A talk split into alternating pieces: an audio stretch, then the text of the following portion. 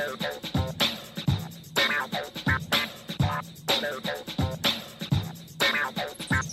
everyone, and welcome to this week's episode of The Boundless Show. Lisa Anderson here with you, and I always love to give you a little update so you know what's coming up, even though you have to hang in for the first part.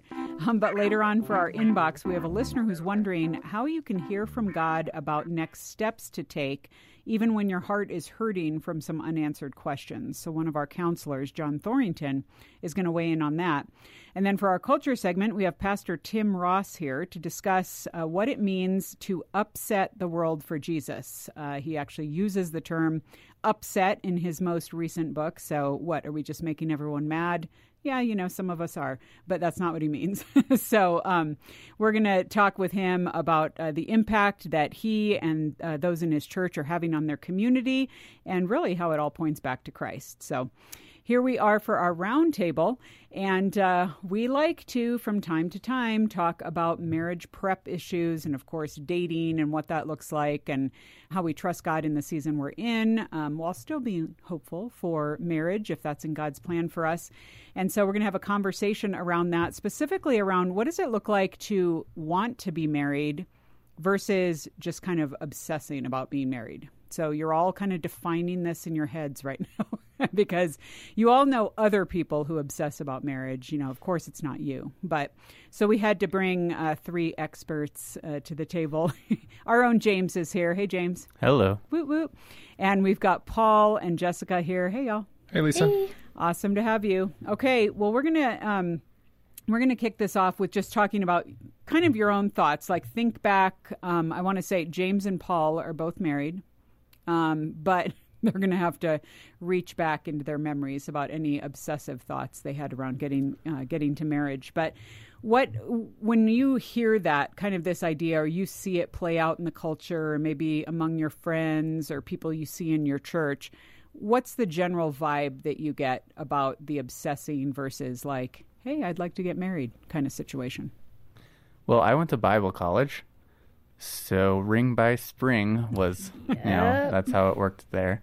Um, I think what I saw a lot was just people kind of putting that as their primary focus um, above a lot of other important things like their spiritual development and growth and everything.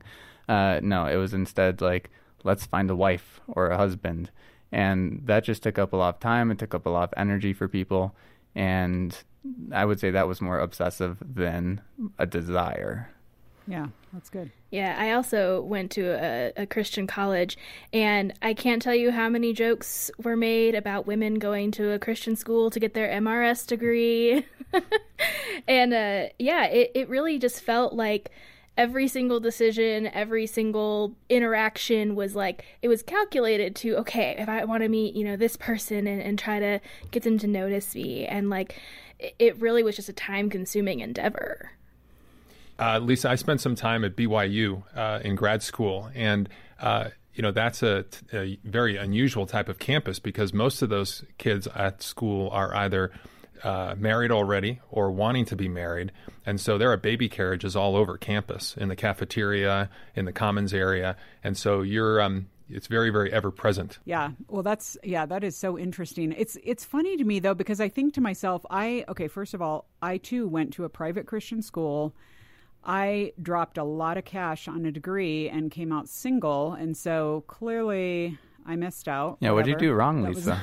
was, i was i've i've wondered ever since james honestly um but it's kind of funny because i wonder like where does this feeling come from this like need to hurry towards marriage because I almost feel like now parents are kind of on the opposite side of the spectrum of like, don't get married too soon, or make sure you know what you're doing, or make sure you have a great job before you do it. So, where do you think this sense of urgency has come from? Well, you know, I, I was raised in a family, I'm the youngest of five kids. I know, like you, you have a big family too. And, mm-hmm. and I, I was sort of in this paradigm where you, you go to college and then you get married. That's the way everybody in my family did it. Mm. Uh, 20, 22, 23 and so for me, I, that's how I was thinking. And I thought, uh, you know, I found a, a, girl that I liked in college, and we began dating. And uh, I really thought we needed to get married. And she chose. She felt differently towards the end of school. Uh, but it was it, it, it's sort of that paradigm that I grew up in. That this is what you do, and this is the this is the schedule you need to be on. Hmm. Yeah, I think for me, you know, it was around 2010 when I started college, so it was almost on that. I don't know. I well, I've heard from our interns that the purity culture thing was still a big deal. So that courtship mentality that everything has to be very, very intentional. And I feel like in 2010 there was still kind of the leftovers from that, you know, 2000s, 90s purity culture that was really about every interaction has to be intentional. If it's not intentional, why are you even talking to this girl? Um, so I feel like there was a lot of that present in my experience. Yeah.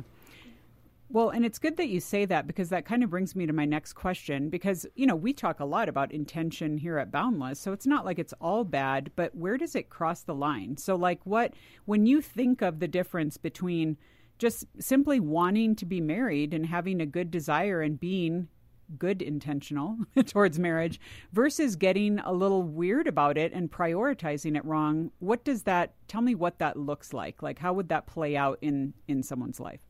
when I kind of think about this, I, I kind of think of the difference between what is the mentality of what can I do to get married versus what can I do to be more marriageable.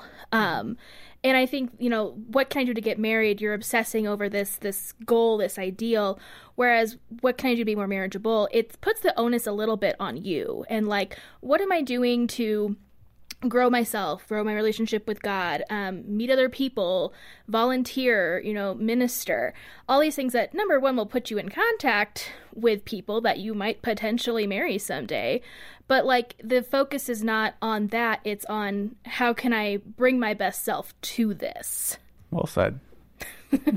yeah, I feel like there's also this sense of again maybe mis uh, misplacing where your identity is. Like the idea of like i need this in order to be okay in order to be accepted in order to be on you know to paul's point the right course. Um, you know we kind of think like we're clamoring for all this stuff to add to our lives and in doing that we're so looking into the future for what we don't have that we're really not living life now and or maximizing what god has for us to do now. So that's where it can get problematic. I, I remember somebody giving me the advice that you know if when you're asked in a job interview what's your weakness? You should always talk about a strength that you've taken to the extreme because then it looks like you're ambitious and you're uh, you know perhaps not as pathetic as you very well may be. And i think of that in terms of uh, pursuing marriage because it's it's one thing to want to be married like you say um, but it, you know, probably one of the great lies I think that we hear about in culture is how my spouse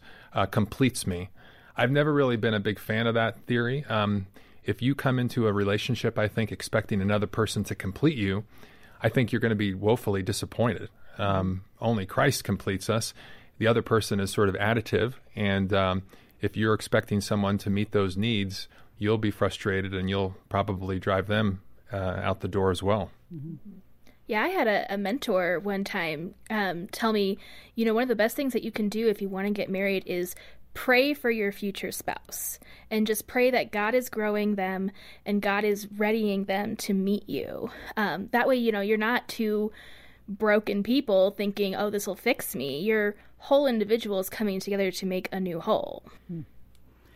Okay, so let's talk about a couple of the stereotypes here because I want to get just kind of like down and dirty practical with this. Because, okay, let's just be honest. Um, okay, Paul, you referenced your college relationship, but I know, you know, you and I have worked in the same place for a long time. Um, you basically snatched one of my employees out from under me to marry her. Um, you dated people at work. Uh, James, you literally like scammed on your wife in an online class. Let's just be honest about that. That's correct. Um, so, guys, it seems like end up getting this, whether right or wrong, stereotype of like being, you know, if they're asking women out or, you know, trying to kind of find who's a good fit, they get the stereotype of being a player or being, you know, whatever. Women get the stereotype of being too desperate, too needy, too forward or whatever. And we have to kind of rail against that to whatever degree we do. What how can we buck those stereotypes and do this well? Because i think it kind of paralyzes people into inactivity because they don't want to be labeled something. But then you know then they get back into what james was talking about of just like well i can't even approach her or i better not ask her to coffee unless i'm pretty sure we could get married. So where do we find the balance? That is a fantastic question I feel like Boundless's ministry would just end if we were able to answer that in like a succinct sentence. It's just like, okay, here you we'll, go, guys. We'll work our ways up, our way out of a job, James.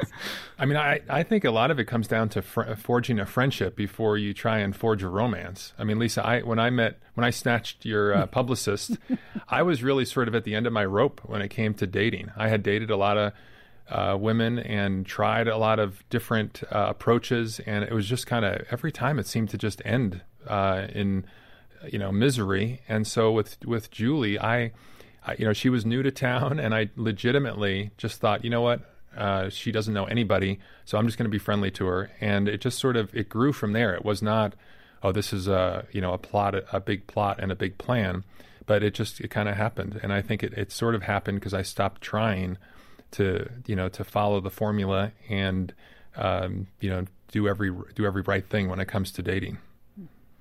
Yeah, and to to be fair, uh, my wife uh, initially thought I was kind of pathetic because I had a funny Facebook picture saying "single and available" um, as my profile picture. Like I was holding a sign saying that, but she didn't know it was part of the context of all my family was holding up signs of like life achievements, and that was my funny one. So out of context, she's like, "Man, this dude looks desperate and sad."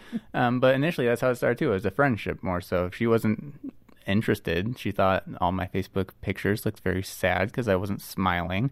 Um, but one time she had a theological question because we were in class together and she messaged me and things just got going. Um, and then we figured out, oh, you know, we, I think we're pretty compatible. Um, so let's see what happens. So I think, yeah, if we can learn how to seek friendship, but also, you know, not assume if someone's going to do that, oh, are you guys dating? Like, that's just always the assumption like oh they're they're spending time together they're definitely dating there's something happening it's like can we learn how to be friends but also to let other people be friends without making a whole bunch of assumptions around that mm-hmm.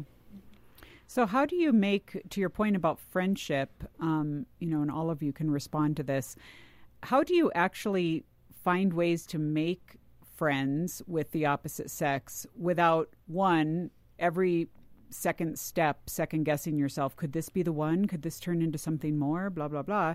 Or, you know, letting them fall into that trap where all of a sudden you're kind of like giving them the wrong idea and you're just kind of like, I'm just trying to be friends, but, you know, let's hold out and wait and see. And then they're like, you know, no, let's pick out China.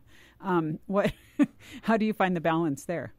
I feel like group settings are really helpful for that. I mean, to at least initially get started um, me and my friends almost always hung out. Like every week, we'd hang out in a group. Um, you know, one guy would host a barbecue at his house, and we'd invite just kind of all the people we knew.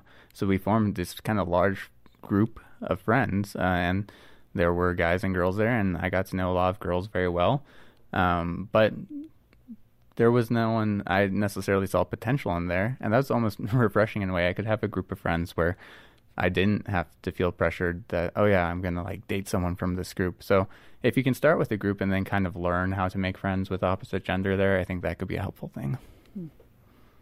I think the the advice that I hear a lot from people who are married is when you stop looking for married, that's when you meet your spouse. And I think that there there is definitely I think some truth in that. But um yeah, it, it really is just kind of letting go of the intention behind your interactions being you know will this win me a spouse? It's just it's being friendly for the sake of being friendly and saying hey this person is new to town. Let me just show him around you know show him some cool places to go just out of the goodness of your heart not oh maybe this will lead to something. Mm-hmm. Yeah, I mean, C.S. Lewis talked about friendship, right? And he said it's when you look at something or and you say, "What you you too," you know, like you find that commonality, and I mean, with with my wife, I I, I mean, this sounds really corny, but I I started just by like literally clipping articles that I thought she would find interesting. I knew she liked music, I knew she liked cooking, traveling, and so that was just my way of communicating to her, like I'm thinking about you. Um, and I know that you like these things. We're not dating, but I just, you know, this is this is these are my interests too, and so it, uh, it it's just a nice little gesture. Yeah.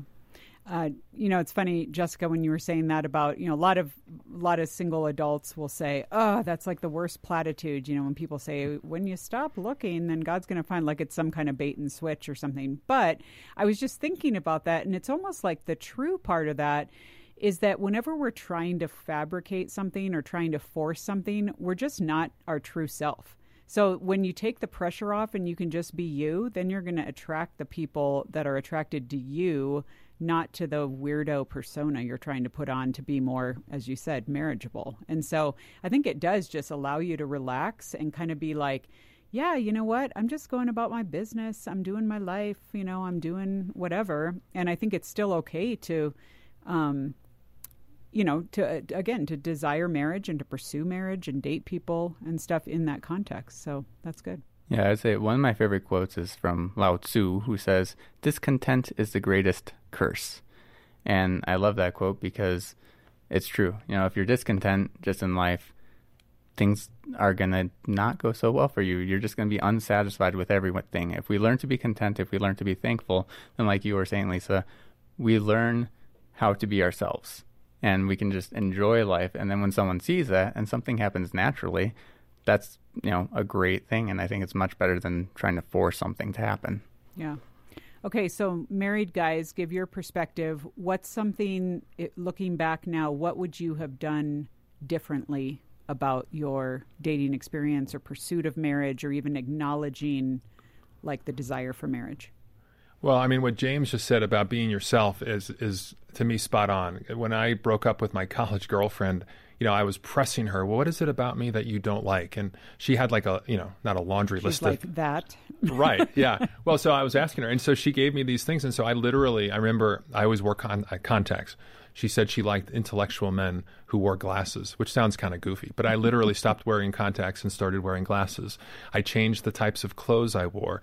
Uh, she she liked uh, indie rock and I was not into that. But I remember I bought tickets to go to a Depeche Mode concert, and like you know, it was so not who I was, and it was kind of really kind of pathetic. And I'm glad, and you know, of course, I'm glad today it didn't work out with her.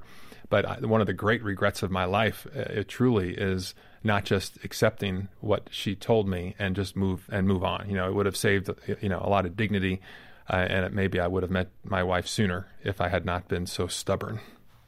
Yeah, I think for me it was probably trying to not. I don't know. Well, I you know was dating in the age of social media, so posting pictures for that time Facebook was the most popular thing. Instagram didn't exist yet, people. um, but you know, trying to post pictures like, "Ooh, is a girl gonna like this?" and stuff. Like I was thinking in those terms. Am I presenting myself as attractive or cool or whatever? And ultimately, it, it turned out just to be kind of funny and embarrassing. um, so just looking back and wishing I hadn't done that. But then again, to say like when people are just posting weird pictures of themselves and not thinking like, "Who's gonna see this?" Um, you know, we did a post on Boundless a while ago about how to spruce up your social you know profile a little bit. That's not a bad thing, um, but at the same time, don't don't try to act cool just because you're looking for someone or think they'll find it cool because the odds are they probably won't. Yeah. So what you're saying is I shouldn't have that photo up of me eating French onion dip out of the tub. exactly. Not... okay. Lesson learned. Okay, Jessica, you and me still being single. What does it look like for you to be content? What does that definition mean for you right now? You talked about contentment earlier. And then are you telling people still that you want to be married? Like, what's your mo on that? How are you doing both? Oh yeah, I mean, I I don't think I make it any sort of secret with my friends that I would love to be married someday. Um, but I've also kind of come to terms with the fact that if I never get married, there is still so much ministry that you can do as a single person. Um, I remember there was this older woman at a church that I attended for a while 70 some years old, never been married, um, and she was kind of the church welcoming committee. And she made it a point anytime there was someone new to introduce them, get to know them, and she would get them plugged in, whether that was meeting a certain person or getting into a certain group. And some of the people she introduced ended up getting married. And I and I think that that's that's a form of ministry um, that you know isn't you it isn't exclusive to single people, but I think it is kind of unique to single people in that we do have that that read on people um and you know single people will set up other single people with other mm-hmm. single people and so um I think that's kind of where I've I've landed in my my journey of wanting marriage but like being okay if it never happens for me. Yeah. I think that's such a good point, and I think I've gotten to the point where you know, y'all know I'm a big fan of the setup. I'm totally cool with that, and I think you need to be willing to be set up, and don't be like, oh, it's just my private business. Well, you know what? You're going to be single.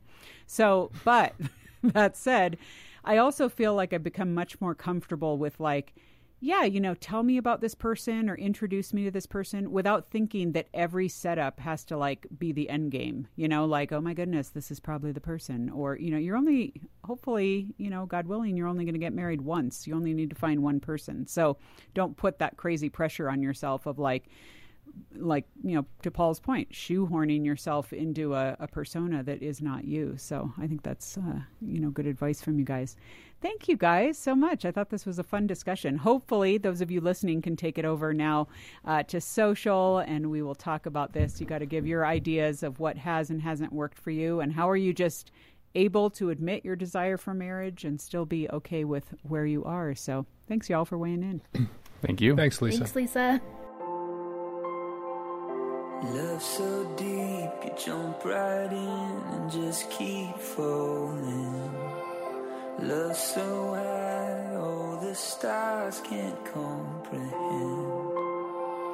And love so wide, east and west can't wrap their minds around it. Your love is boundless,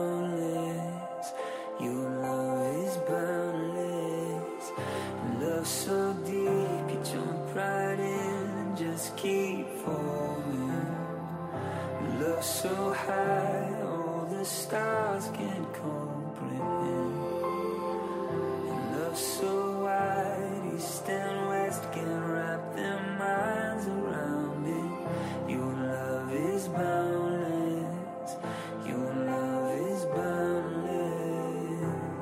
All right, folks, for today's uh, culture segment, this week's culture segment for the show, I get to introduce you to Tim Ross. He is a pastor in Irving, Texas, uh, but also an author and a speaker, and someone who is uh, very interested in uh, really digging into the lives of uh, folks who want to follow Christ and the world uh, around him and what that looks like as far as uh, being an influencer in there.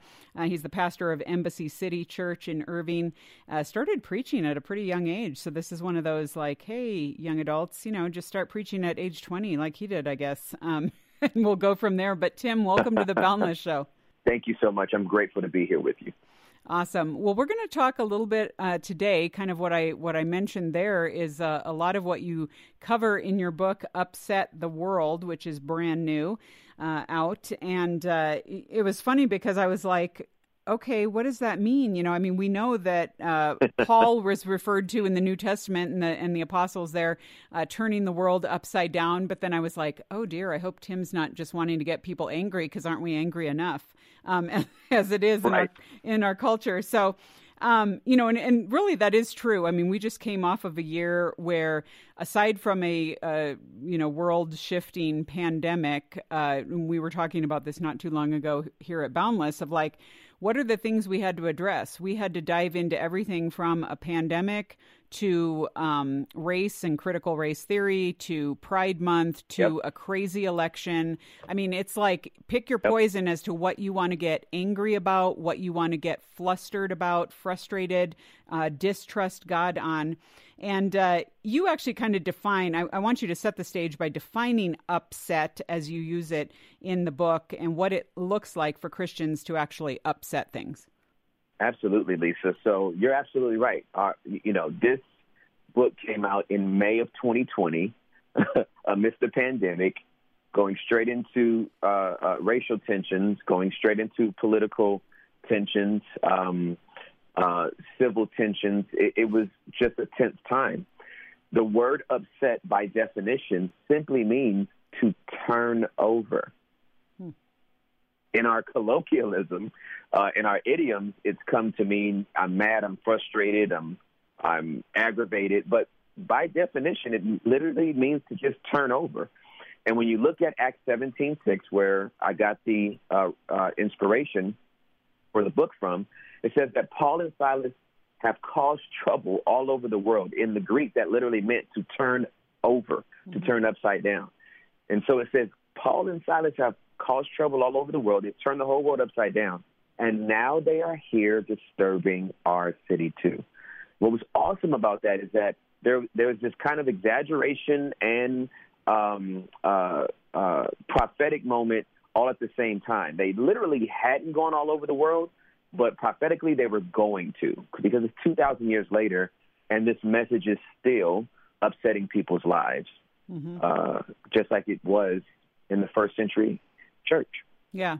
And it's interesting because even though you're saying, you know, the call of the Christian isn't to upset people in the sense of like say something crazy so they just get mad at you and think you're a jerk, it it can be right. uh, interpreted as, you know, because clearly uh, Paul made some enemies. So you can you can say yeah. things that are true. You can represent Christ. You can even love other people and have them not be happy about it, um, which That's I think great. is is interesting. And, and I think a lot of us Christians will say, you know, we'll kind of give this like weak attempt at like, okay, well, I want to love other people and stuff. But don't you feel like at our core, many of us think, okay, well, there are some people I just can't love because they're too hard to love or they're unlovable or they don't want to be loved. What do we do in the face of that kind of situation? You know, I've I've tried within the pages of the book to get people uh, to become comfortable with confrontation. Uh, uh, and there's there's a lot of people that don't like the word, but again, I'm a wordsmith. I, I, I speak for a living. Words mean a lot to me, and one of one of my favorite definitions for confront means to face forward on the obstacle that's in front of you. And so, anytime I'm talking to anybody about my faith, uh, and and there seems to be maybe a disagreement I just try to get them to face forward on the thing I'm actually talking about. I'm not mad at them. Uh, uh, I don't want them to be upset with me, but I do want us both to face forward on the thing that we are talking about. And I think if more people got comfortable uh, with confrontation, uh, you would actually see stronger relationships being built. Yeah. You actually give, I would love for you to tell that example you use in the book. I think you call the woman Mary, um, a coworker, and really how you had to talk about. I mean, it wasn't just like, well, I'm going to quote, try to be nice to her. You actually had to access the Holy Spirit for guidance in how to love That's well. Right. Tell us that story. Yeah, so uh, there was this very nice, petite, strong woman named Mary, the name I give her in the uh, book, who um, was very, very hard. She was um, difficult to work with.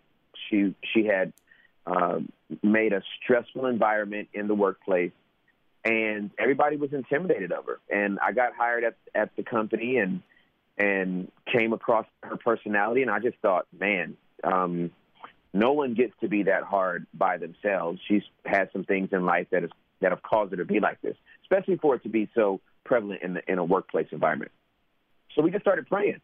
We, we got there early in the morning. We started uh, uh, praying, and uh, I was I, I have a, a Pentecostal background, so I was getting the extra virgin olive oil and putting little dabs of oil all over the all over the uh, uh, office place. And uh, within a couple of weeks, um, we saw a significant change in her attitude. And uh, several months later, she actually gave her life to the Lord. Doesn't always happen like that, but but in every situation, I think that whether it's positive or negative, God's trying to get something out of us.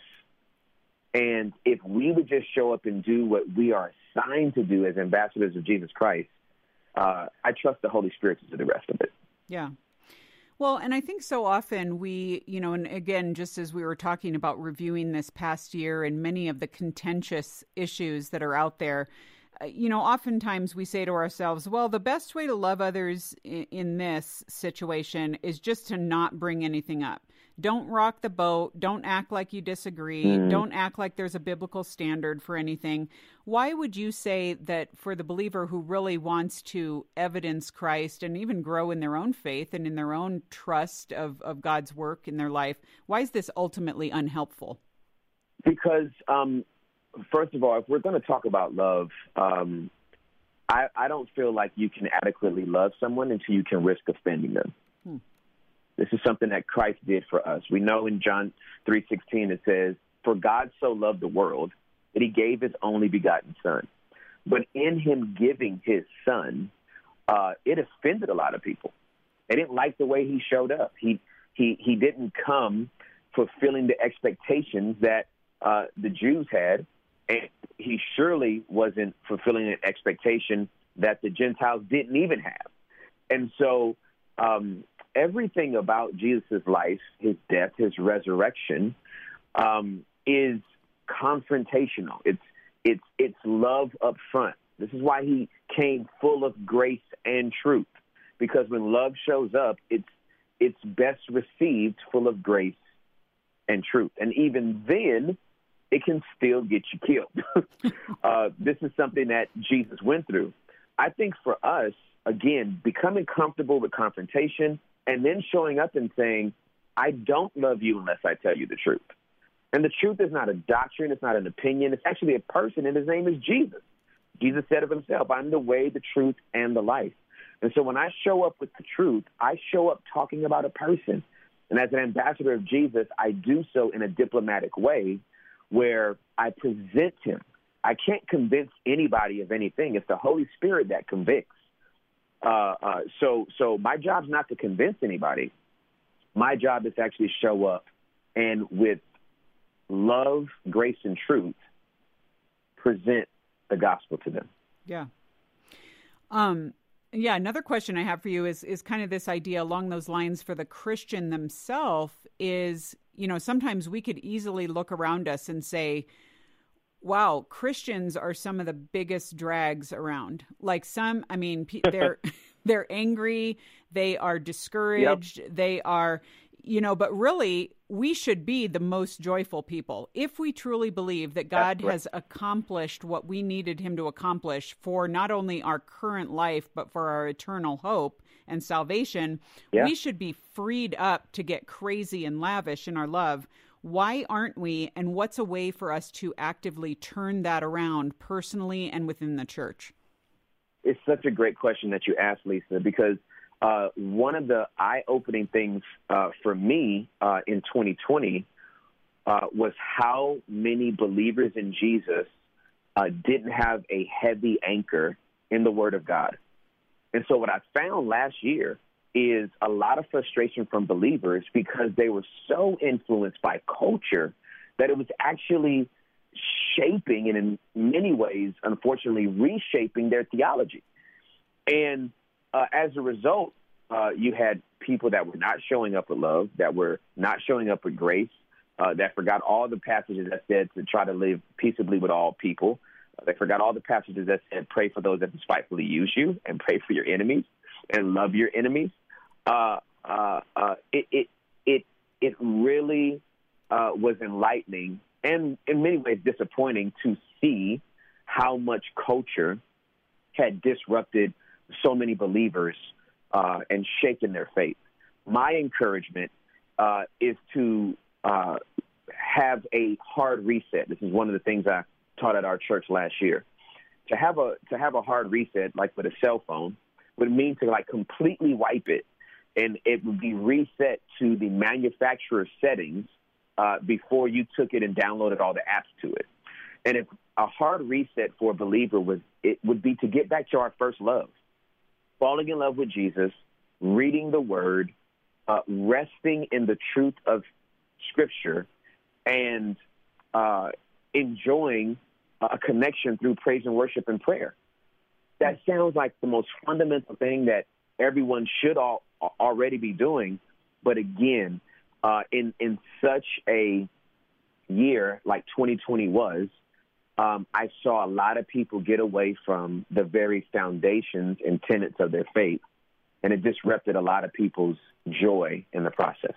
Yeah, it just seems like something that we could, you know, it would help so much if we could call that out in each other because I think it, too often we make excuses of like, you know, for some it might be, well, my personality is just that I'm a fearful person, so I can't trust God. Like for me, mm. it would be, Right. you know, for me, Tim, it's my personality is I'm a controller, and as long as other people just act and behave the right way, then I'm all cool with them. I would love it if there was like a scripture about that that would legitimize that behavior in me because I haven't found it yet, and I'm very upset about that. Right. But um, but it's like you know, okay, clearly, you know, and you actually talk through, you know, this is a little. You alluded to this a little bit. Uh, you you actually refer to disturbing the peace, P I E C E, um, in the book. Expl- Yes. Explain a little bit of what that means, because you know we're in a culture that's canceling people. Um, you know, we're Yep. we're in a culture that's just like I don't want to deal with it. I want my own truth. I want to just cuddle with the people that agree exactly like you know with with my tenets and whatever. Where where are we going to do this differently as believers? Yeah, I'm so glad you brought that up, Lisa, because disturbing the peace uh, is is just that. We need to disturb the peace, P I E C E, the peace of the person that might be out of alignment with God, whether they're a believer or an unbeliever.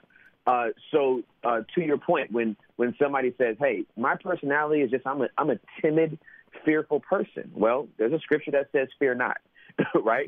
and and They don't and read that one, though. Somebody that, right? They don't read that one. Yeah. They're, they're very selective in their in their scripture devotional time.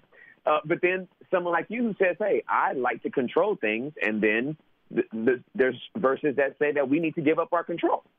Uh, and then there's people like me who are introverts and would rather not be bothered, right, by anybody except nature, right? And then it says, no, we have to literally show ourselves friendly.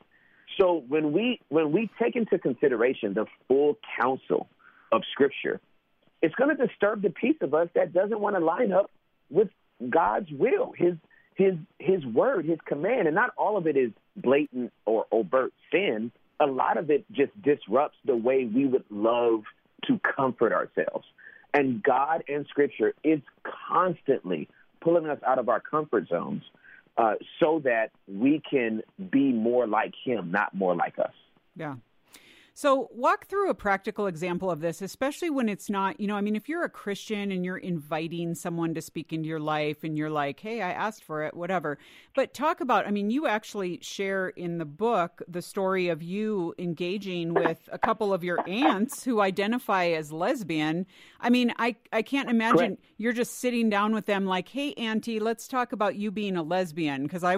I want to, I want to just push push back on that a little bit. I mean, what is that? How do you love them and yet still speak truth into that situation?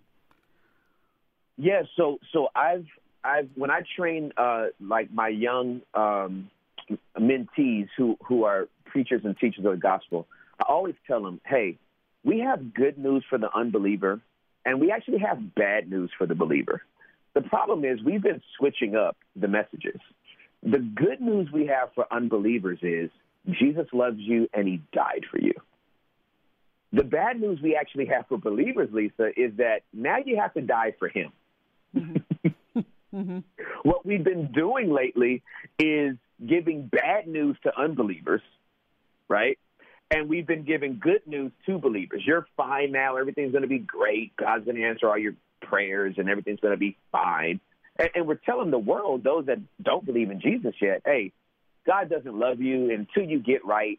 Then, then there's nothing for you. And so, I just, I just tried to keep the main thing the main thing. Right with my aunt, none of them have confessed Jesus Christ as Lord. So the the love that I give them, where they are right now, is that Jesus loves you. He'll accept you just as you are right now if you come into a relationship with him. Understanding that if you say yes to him, he's going to ask you to change. Hmm. I think if we just start telling people the truth up front of what a life as a believer in Jesus is really about, people can make a decision with their eyes wide open. And when they feel the conviction of the Holy Spirit, it doesn't feel like a bait and switch. Yeah. Yeah, that's good. And and reminding them too that the what you get as your exchange for coming into the family of God is a new heart that enables you to change. That's correct. Yeah. That's absolutely correct. It's not it's not something you do on your own. It's not willpower. It's actually his power that allows us to live a transformed life. Yeah. Yeah, so true with that. Okay, so give us a little picture of what this is looking like in North Texas because I know, I mean, here you are, you know, you're pa- you're pastoring, you've got a family, you've got like what does it look like when someone gets up, you know, on a Wednesday and they're like, I want to live out my faith today and I want to trust God with the the fears, the issues that I have, the people in my life, you know, again, because it's all good if we're just hanging out by ourselves and we're not rubbing up against anyone. But what, you know, right. wh- what would you say for that person that wants to like leave this interview today and be like, I already know two relationships I need to apply this to. Mm. I already know that I mm-hmm. haven't I haven't I have coworkers that don't even know I'm a Christian, let alone what it means to be right. a Christian. What are next steps for folks? Right. Yeah, I'm I, I'm all into people finding practical ways to engage with the Holy Spirit to upset people's world on a day to day basis. So that might be as small as praying uh, uh, and asking the Lord, would you lead me to a coworker you want me to bless today? And it may be as simple as buying them lunch. Mm-hmm. Um, uh, it, it, may be uh, praying for somebody that that may have a faith in the Lord or doesn't know, doesn't believe in God at all, but you saw that they broke their arm, and you just say, "Hey, would you be opposed to me praying for you?" When you when you ask questions and you put it in the negative, you find out a lot more than trying to get a yes out of people. Um, so on a on a micro level, there, there's so many practical things you can do: pumping somebody's gas, uh, uh, paying for somebody's lunch, asking somebody, "Can you pray for them?" Uh, giving a word of encouragement. Um, we don't need to make it, um, you know, a crazy experience. But God may put something on your heart, and you just walk up to somebody and say, "You know what? You just perceive me to be the type of person that uh, uh, really cares about others." And that, that's just something that if you didn't pay attention to, I wanted you to know today. And you you just see the, their whole face light up. They don't need to know it was a word of knowledge that you got from the Holy Spirit. but mm-hmm. if you just step out, the Holy Spirit will start using you in ways that you never thought possible. One of the things we did last year, uh, before uh, the pandemic kind of shut us down, is uh, the Lord laid it on our heart to um, pay for breakfast uh, on Valentine's Day weekend at one of our favorite uh, places. It's two miles from the church. It's owned by a, a group of, um, uh, it's owned by an Albanian family that uh, don't believe in Jesus. But we came in and we uh, gave eleven thousand dollars and paid for everyone that came in to eat that day, and we gave all the wait staff great tips and the chefs as well. These people wept and they cried and they opened up their hearts to the gospel. And many of them started uh, uh, attending our church or watching online after we shut down. And all we did was open up their hearts with kindness. Yeah. If yeah. we would be sensitive enough to the Holy Spirit and be open to the little nudges that He gives us, we would upset people's world every day. Yeah. Yeah, so true. And I love what you say of just pause and just ask the Holy Spirit to show you that next yeah. step. You know, I love how, because again, this is where people get tripped up and have to be reminded that it is not on you. You obey, God does the work.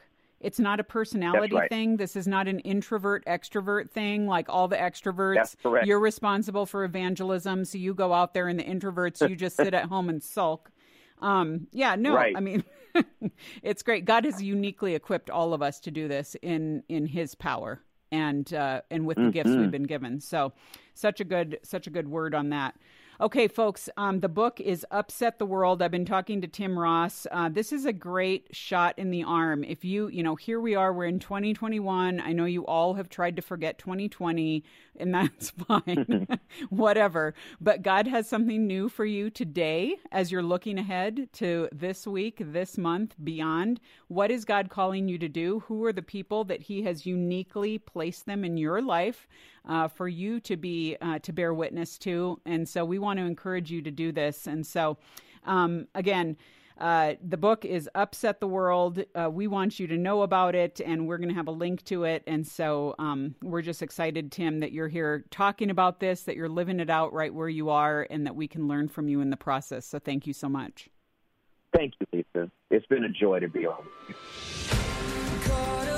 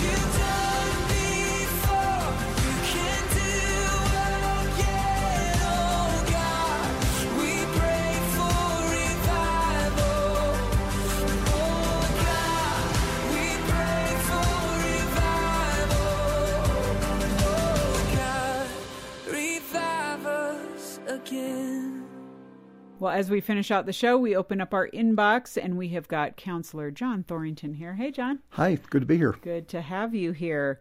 Um, okay, I think one thing we talk about a lot here at the Boundless Show is just how we trust God with decisions, which with stuff that maybe, you know, hurts in our life, things that we're trying to process. And this listener is asking a question around that, uh, saying, when it feels like there's no clear answer from God concerning the next step, how does one proceed in life while the ache of an unanswered question looms over your heart? Yeah, I think the first thing I would try to check is my own heart and what's going on in my heart. Am I feeling that the, uh, sad? Is there depression? What's going on in my heart? I want to make sure my heart is open to God. Mm. When we're going through a hard time like you're describing, I want the listener to know we care about them. That's a difficult place to be. I think most people can identify with it and say, hey, I've been there before. But I think the important thing is to make sure our hearts are open to God. Mm-hmm. Yeah, that's good. And also kind of the idea of, you know, I, I, I feel them when they're saying, you know, the ache of an unanswered question. Yes. And I feel like, you know, usually God's going to say yes, no, wait, you know, and it right. could be just one yep. of the. I I love how um, I think it was John Piper who said, you know, God's always doing ten thousand things in your life. You may be aware of three of them, and so don't think that yeah. silence or implied silence means that He's not doing anything. Absolutely. So, what are there? Are there things that folks can kind of um, do or like how do they move forward instead of feeling stuck in i don't have this answer so i can't do anything else in life in the meantime i think realize that that's a time that there's an opportunity for you to let the lord know your trust in him and to keep your spiritual eyes open to lord what's really going on here be patient with that he may not reveal it in our own timing but be do be patient and understand that God is always up to something and He wants to reveal His love to us in some real way. So I would say be open to that. I was thinking about a passage in Job the other day, and this is what Job said Should we accept only good things from the hand of God and never anything bad? Mm. I know in my own life I'm trying to say, Lord, whether I call that good or bad, I really do want to be open to what you're doing. And I know and believe you're always up to something good for all of your children. Yeah. I think it's also been helpful for me just to look back on things like seasons in my life when I really felt the silence of God and then realizing mm-hmm. that maybe in an unexpected way an answer came about, or certainly not in the timing I expected. And yeah. to realize that, okay, Lisa, just hang in there, trust God. He knows what he's up to. It, it's so easy for me to want to put things in my construct and have him act on my timetable. Yeah. Well, yeah, it's interesting. I was going back and looking at John 11. Remember the story of Mary and Martha? They send news to Jesus. He's a little distance away, but he waits two days before he comes back. Yeah. And then when he greets them, he's moved to tears by their loss but he knew what he was going to do. So he was so impacted by that, but he wanted them to learn that God was always up to something. And so he waited two days. Why? Because God had a greater revelation to bring about. It's interesting. Ask somebody a question like, like this Does God reveal himself more in the times when you're feeling down and low or when life is just going along even and smoothly? And I've never had anybody say, oh, yeah, God reveals himself more when things are even and smoothly. Yeah. And I'm not saying I want to invite those bumpy roads or those hard times of silence, but those are times pregnant with opportunity, and God wants us to put our faith and our trust in Him in those moments. Yeah. Well, and it's good because it's like, you know, it's not that God's not showing up. It's that in the good times, usually we're kind of off doing our own thing, like, oh, it's all good and stuff. And so Yeah. I think that fact uh, in the story, you know, with Mary and Martha, that he he is simultaneously knowing the outcome, but also entering into their grief is very helpful. Absolutely. Or think about Job, all the losses the man went through, absolutely everything, and then he's asking God for an answer, demanding an answer, and eventually the Lord says, Job, where were you when I laid the foundations of the world? I'm sitting there going, ah, you got me on that one, God. You know, but at that point he's silent and he's realizing, you know, God, you are worthy of being trusted. Yep. Yeah. So true. All right. Well, we can definitely lean into God's word and remember his promises and uh, and take one step at a time. That's all we got in front of us. So, John, thank you so much Well, for thank you. in on that. All right, folks. Uh, well, that is it for this week's show. Um, hey, if you have not um, followed us on social media yet, we would love it if you would pop over specifically to our Facebook and Instagram pages and uh, just add us to your follows because, you know, the team, specifically James, is always putting great stuff out there that's helpful and funny and just is going to connect you with great resources. And it's also an opportunity for us to be a community with one another and encourage one another in the process of moving through adulthood. So uh, find us over at Boundless Team, and uh, we will see you around next week. I'm Lisa Anderson for The Boundless Show. The Boundless Show is a production of Boundless.org. Focus on the family.